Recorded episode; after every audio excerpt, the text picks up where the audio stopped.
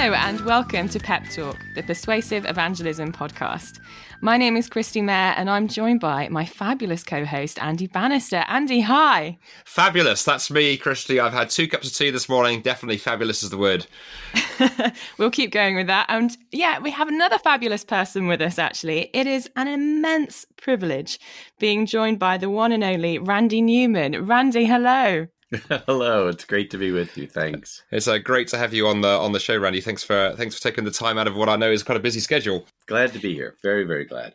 We're so pleased you can join us, Randy. Am I right in saying that you've had about is it over thirty years of campus ministry experience that you've taught at different seminaries, and are you are you currently at the C.S. Lewis Institute in Washington? What are you doing at the moment? You have all of that information correct. Yes. Oh, uh, I am uh, what do we call me at this at the C.S. Lewis Institute? I'm a senior teaching fellow for evangelism and apologetics, mm-hmm. uh, and I do a bunch of teaching adjunct at some seminaries and also a small Christian college, Patrick Henry College. And yes, I was on the staff of Campus Crusade for 34 years until mm-hmm. about five years ago. So um, I I should be a lot smarter than I am, but uh, this, this is this is what we have. That's wonderful! Wow. Now, Kristi, you were you were telling me as we were chatting earlier. Of course, you yourself were involved in, in, in campus ministry, not quite for as long as, as Randy. I think you were doing it for about 32 years. Uh, I know, I aged well, right? you aged really, really well. All of you, like, other products are available. Um, and one of the things you, I remember you saying to me was that when you were doing campus ministry and you know sharing your faith with students and things on campus, you know Randy's book uh, was a book that you you used, uh, questioning evangelism, mm. and uh, you know what was why was it so significant? And uh, then I'll let you kind of ask Randy about it. What was it that you know impressed you about it? And you could you know you can plug his book rather than he plug his book. Mm-hmm. well, I think one of the things that I particularly loved about it is just how questioning evangelism is designed to really help people um, know how to think about an issue more than what to think about it. So it's how mm. to um, encourage people to be thinking about what's going on beneath the questions. So the questions there are to serve um, the person that you're speaking with to help them to come to understand their own position a little bit better. That's one of the things that I really loved about it. And I found it really quite interesting. And Randy, I'd love to hear um, what you think about this is that just to get to know you a little bit more, you were you were raised Jewish, weren't you? Yes. And I'd love to kind of know how did that unique rabbinical mm. outlook, how did that shape your evangelism, particularly questioning evangelism? Oh, well, I think that's the major influence in it. Um, I did grow up in a Jewish home and uh, I didn't come to faith until my second year in the university when I was 20 years old and uh, you know the Jewish culture was just so deeply in, ingrained in me. And uh, at one point, I started doing some seminars teaching Gentile Christians how to do Jewish evangelism. And I said, you know, with Jewish people, it has to be much more of a dialogue, back and forth conversation. It's not just a one way presentation. Mm. And I said, it's very important to answer questions with questions because that's just Jewish culture. That's the way that's the way we communicate. And more and more people started coming up to me afterwards and saying, you know, I think this would work really well with Gentile people as well as Jewish people. And I went, hmm, really? I didn't, I didn't think that was possible. Um, so that was a very, very important part of my approach to evangelism. The other piece of the puzzle was I was always on very difficult campuses where the standard typical evangelistic strategies just didn't work. They, they didn't work. Mm. Um, in the U.S., different parts of the country respond to the gospel differently, or certainly that was the case 30, 40 years ago. And there were strategies that worked very well in the south of the U.S. and the Midwest of the U.S., but not on big East Coast cities where I was serving. So I, I had to experiment because nothing was working. Mm. So as you sort of un- unpack that, as you put it, uh, Randy, very kind of Jewish style of evangelism dialogue to and fro, and I think you know through the book and, and others have discovered that, that the use of questions is so is so powerful. Why why are they so powerful? Why is it? Do you think that questions are such a, a good tool in evangelism? Why do you think? Ooh, I see what you did there. Okay. Did All right, but I wasn't just joking. Yeah. Now, what happened when I, I mean, uh, other than the joke, when I said, why do you think? It engaged you in the answering process. See, when we answer a question with just an answer, the person who posed the question doesn't have to be engaged in the process. They can just stand back at arm's length and sort of watch you. And so it, it's a much different experience for them, the questioner. And so that's why I think answering a question with a question makes it then uh, like uh, two two people are now wrestling with the answer, not just one. I wonder if there's something as well, you know, as the as the father of two young kids, that there's something with anyone who's parented, you know, young children comes to quickly discover that if you can help them, you know, discover truth themselves rather than just present it to them, help them through education, you know, come to the answer, then actually it sticks much deeper. And I wonder that whether the same is true for evangelism, as if in that dialogue process you're effectively almost almost uncovering the answer together. It's going to be far more meaningful for the other person if they feel, oh yeah, Randy didn't just present this to me; he helped me uncover it. Mm-hmm. Yes, absolutely, that's right. Yeah, and and and when it comes to the gospel, we want people to experience it. We don't just want them to to know an answer to a question. We want them to know the Lord. We want them to be gripped by the reality of the gospel. And so this kind of rabbinic style of teaching is is all the more crucial when it comes to evangelism. Hmm. What would you say? I'm just thinking that sometimes in in a UK context, people can get a little bit frustrated by um, uh, not answering the question. So I've I've used questions a lot, and also just in in um, supervisions when I was working with UCCF in uh, with staff workers. It's just so helpful because, as you say, it helps bring the other person to an understanding of what is going on. But sometimes people can say things like, "Well, you're just avoiding answering the question by asking another question." Um, is it? How why the follow-up question? And you've kind of touched on that but how would you kind of work around the frustration that someone might be feeling through being asked another question when they've already asked one wanting to know what the answer is? Right.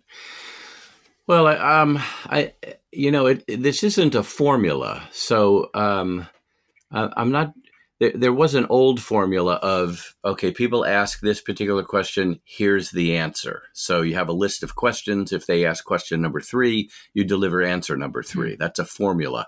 I'm not trying to say well let's replace that formula with another formula which is they ask a question respond with a question.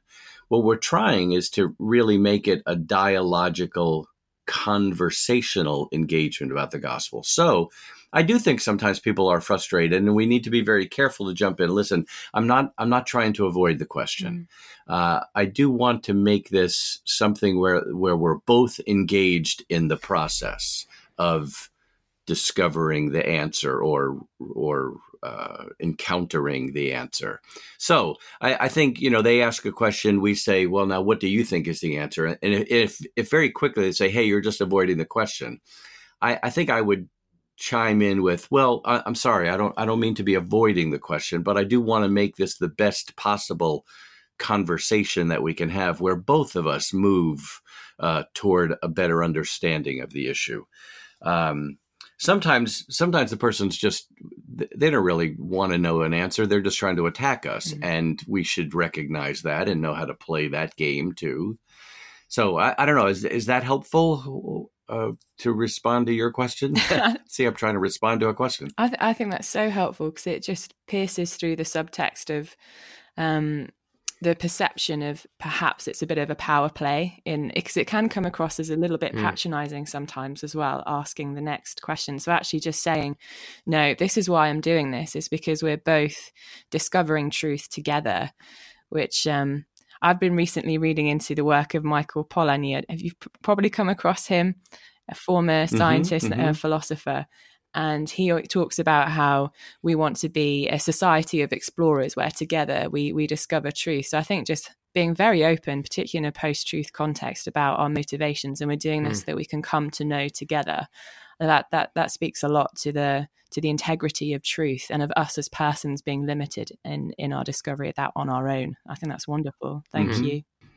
Yeah, oh, oh, a couple of things I I think interested me uh, in what you said, Randy, and also your response there, Kristi. That I think even if for people who are a bit sort of perhaps more more answer based in terms of you know their friend asked them something they they're tempted to answer. Even I love what you did there with Kristi when you gave an answer and then you ended it with a question saying, well, "Was that helpful? Did that answer your mm. question?" Because I think even that step with people can be helpful to invite your listener in. Right? To mm-hmm. I've given you what mm-hmm. I think, but if you think it's rubbish, please tell yeah. me. If I wasn't clear, please please tell me. You know, um, I, I just remembered and by the way, that's what happens in a conversation. People remember things mm. along the way that they hadn't mm. thought of at first. So that's the beauty of a conversation. But also part of this, uh, uh, I don't know, uh, wrestling with or, or putting together this kind of approach. Um, I also remember taking some classes when I was in seminary in counseling. Mm. Um, I was considering the idea of going into counseling, and we learned all of these different kinds of techniques of questions to ask uh, in the process, I found out, oh, I really shouldn't be a counselor. That's a that's a it's a great calling. It's a wonderful gift. I'm not that kind of uh, member of the body of Christ. it's almost scary for me to think of what I would be like as a counselor. You know, why are you doing that? Stop that. It's terrible. No, no. What are you crazy? Um, which is probably not a good thing to say to someone in a counseling setting. I don't know that for certain. But anyway, what I did learn was all of these different ways that questions can help people move along, mm. not just in their discovery of truth, but understanding themselves better and understanding how truth connects to them in their experience. And that's um, so I remember writing a paper for one of those classes of a of a, a counseling approach to evangelism, uh, and and so that that's some of what we're trying to do. Um, Hmm. One question I've I've sometimes encounter, uh, Randy, when you sort of go into this sort of questioning evangelism uh, sort of approach to things. Occasionally, I've come across Christians I think are a little bit nervous of it because I, they feel that it gives the impression that the gospel is somehow uncertain and a bit mm. woolly. Even talk of discovering truth together. You know, people I think, oh gosh, that sounds rather liberal and postmodern how do we kind of reassure our you know our christian sort of mm. friends and brothers just as actually no this isn't this isn't in any sense questioning the gospel it's thinking more about how we help people get to mm. the reality of of christ what do you say to somebody who says this makes me nervous you just need to preach the simple gospel well, um, preaching the gospel and proclaiming it is definitely a very, mm. very important part of the process. So I don't want to say, well, let's just ask questions and let's just make it a, a dialogue because because a very very important part really the, the core is proclaiming here is the truth so i'm very firm on that. I guess i see questions and dialogues as a form of pre-evangelism or as a form of helping people understand the gospel that has already been preached to them.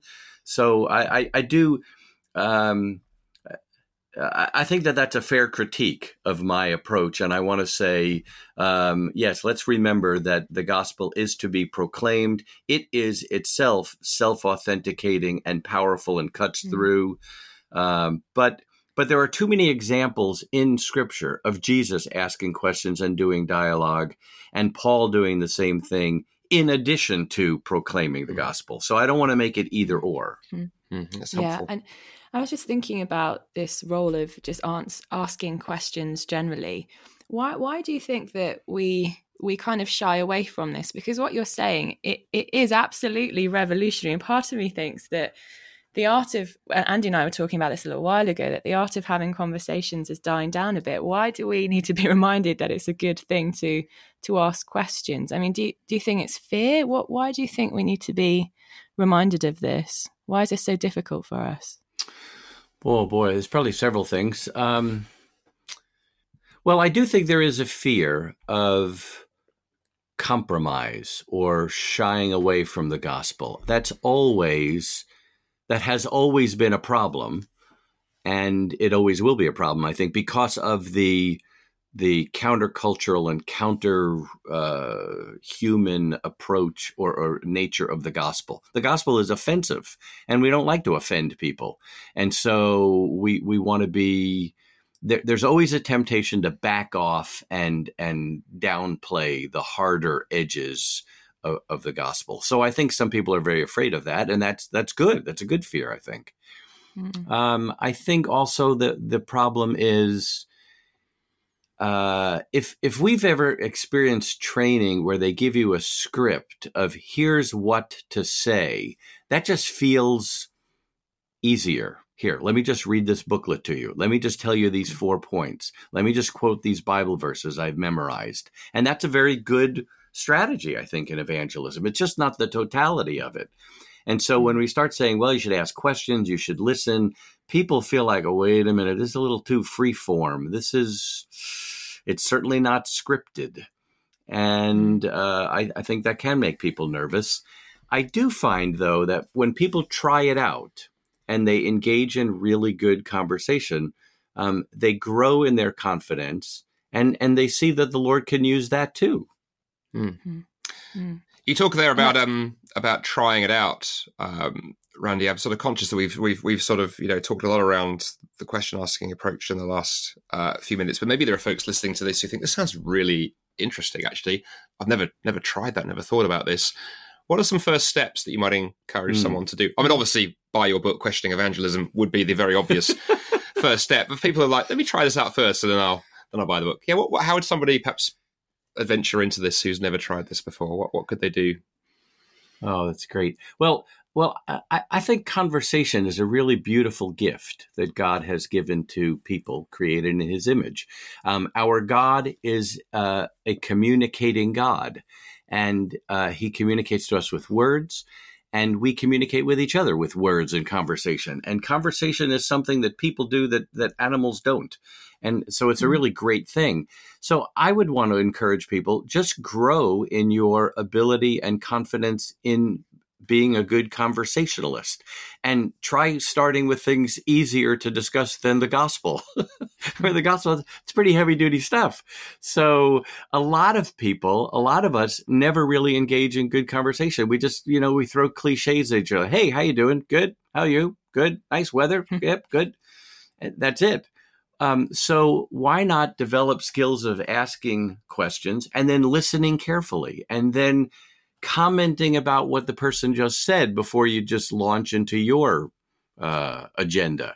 So, um, so learning how to be a good question asker and a good listener that I, I do training in that in all of my seminars because um, everybody thinks they're a really good listener and they find out as they get into this oh there's there's a lot more to this than i thought hmm.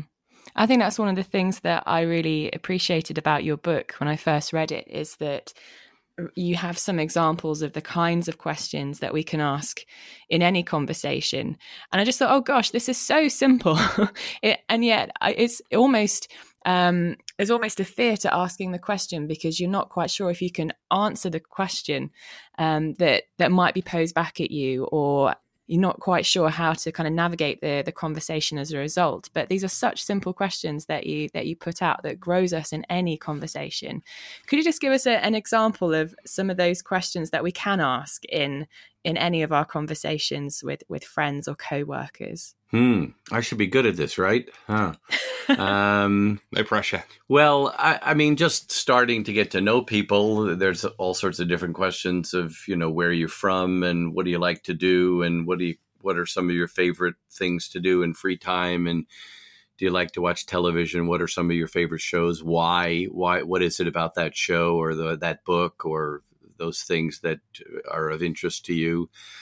Um, uh, just uh, tell me more about that. Why do you mm-hmm. suppose that is? Um, those kinds of questions. When when um, when you want to go a little further, well, what do you mean by that? Um, um, of all of the things you could have said, why did you choose that topic?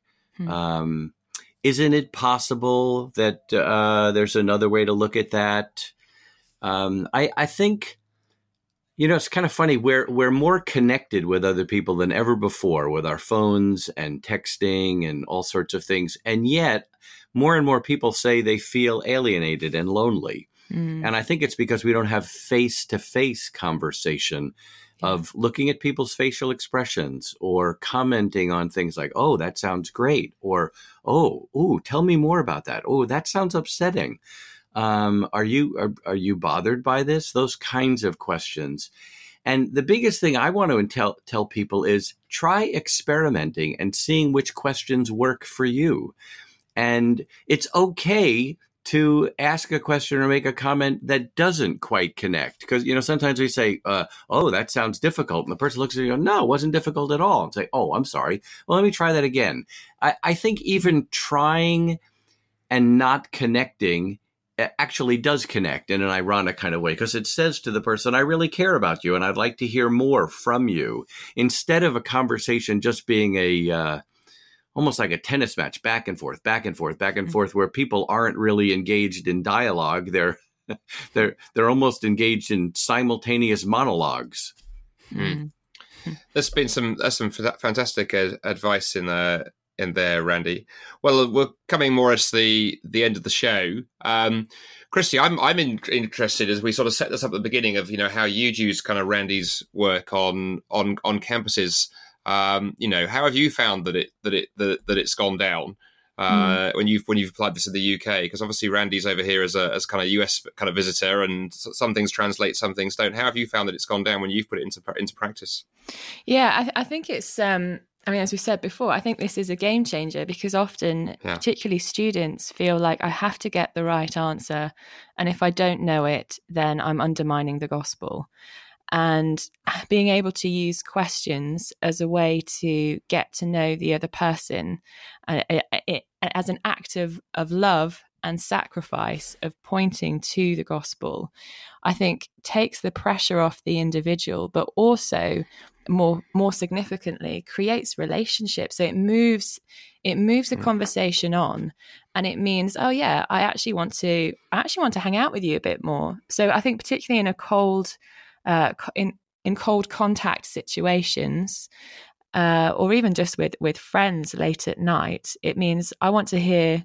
I want to hear more about what you have to say about this. This isn't me um, bringing the truth to you in a vacuum that you either accept or reject.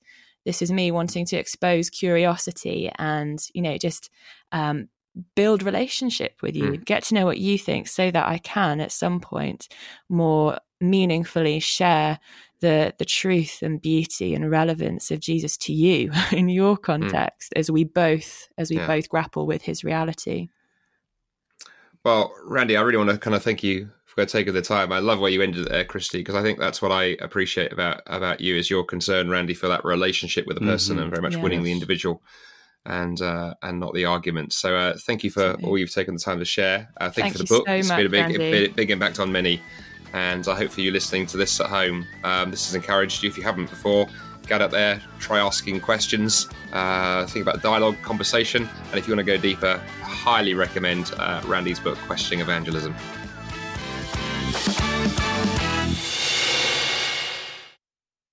I hope you've enjoyed listening to this episode of Pep Talk, the Persuasive Evangelism podcast. This is a listener supported podcast. We can only make it with the support of our friends uh, across the country and around the world. And if you'd like to be a part of that community, simply visit the website, thepeptalkpodcast.com, and click on the support the podcast button. If you sign up to support uh, SOLAS and the podcast for as little as £3 a month, as a thank you, uh, we will send you a free copy of my book, The Atheist Who Didn't Exist, or if you prefer, Kristi's book, More Truth, as a thank you. And through your support, we can keep making more podcasts like this one.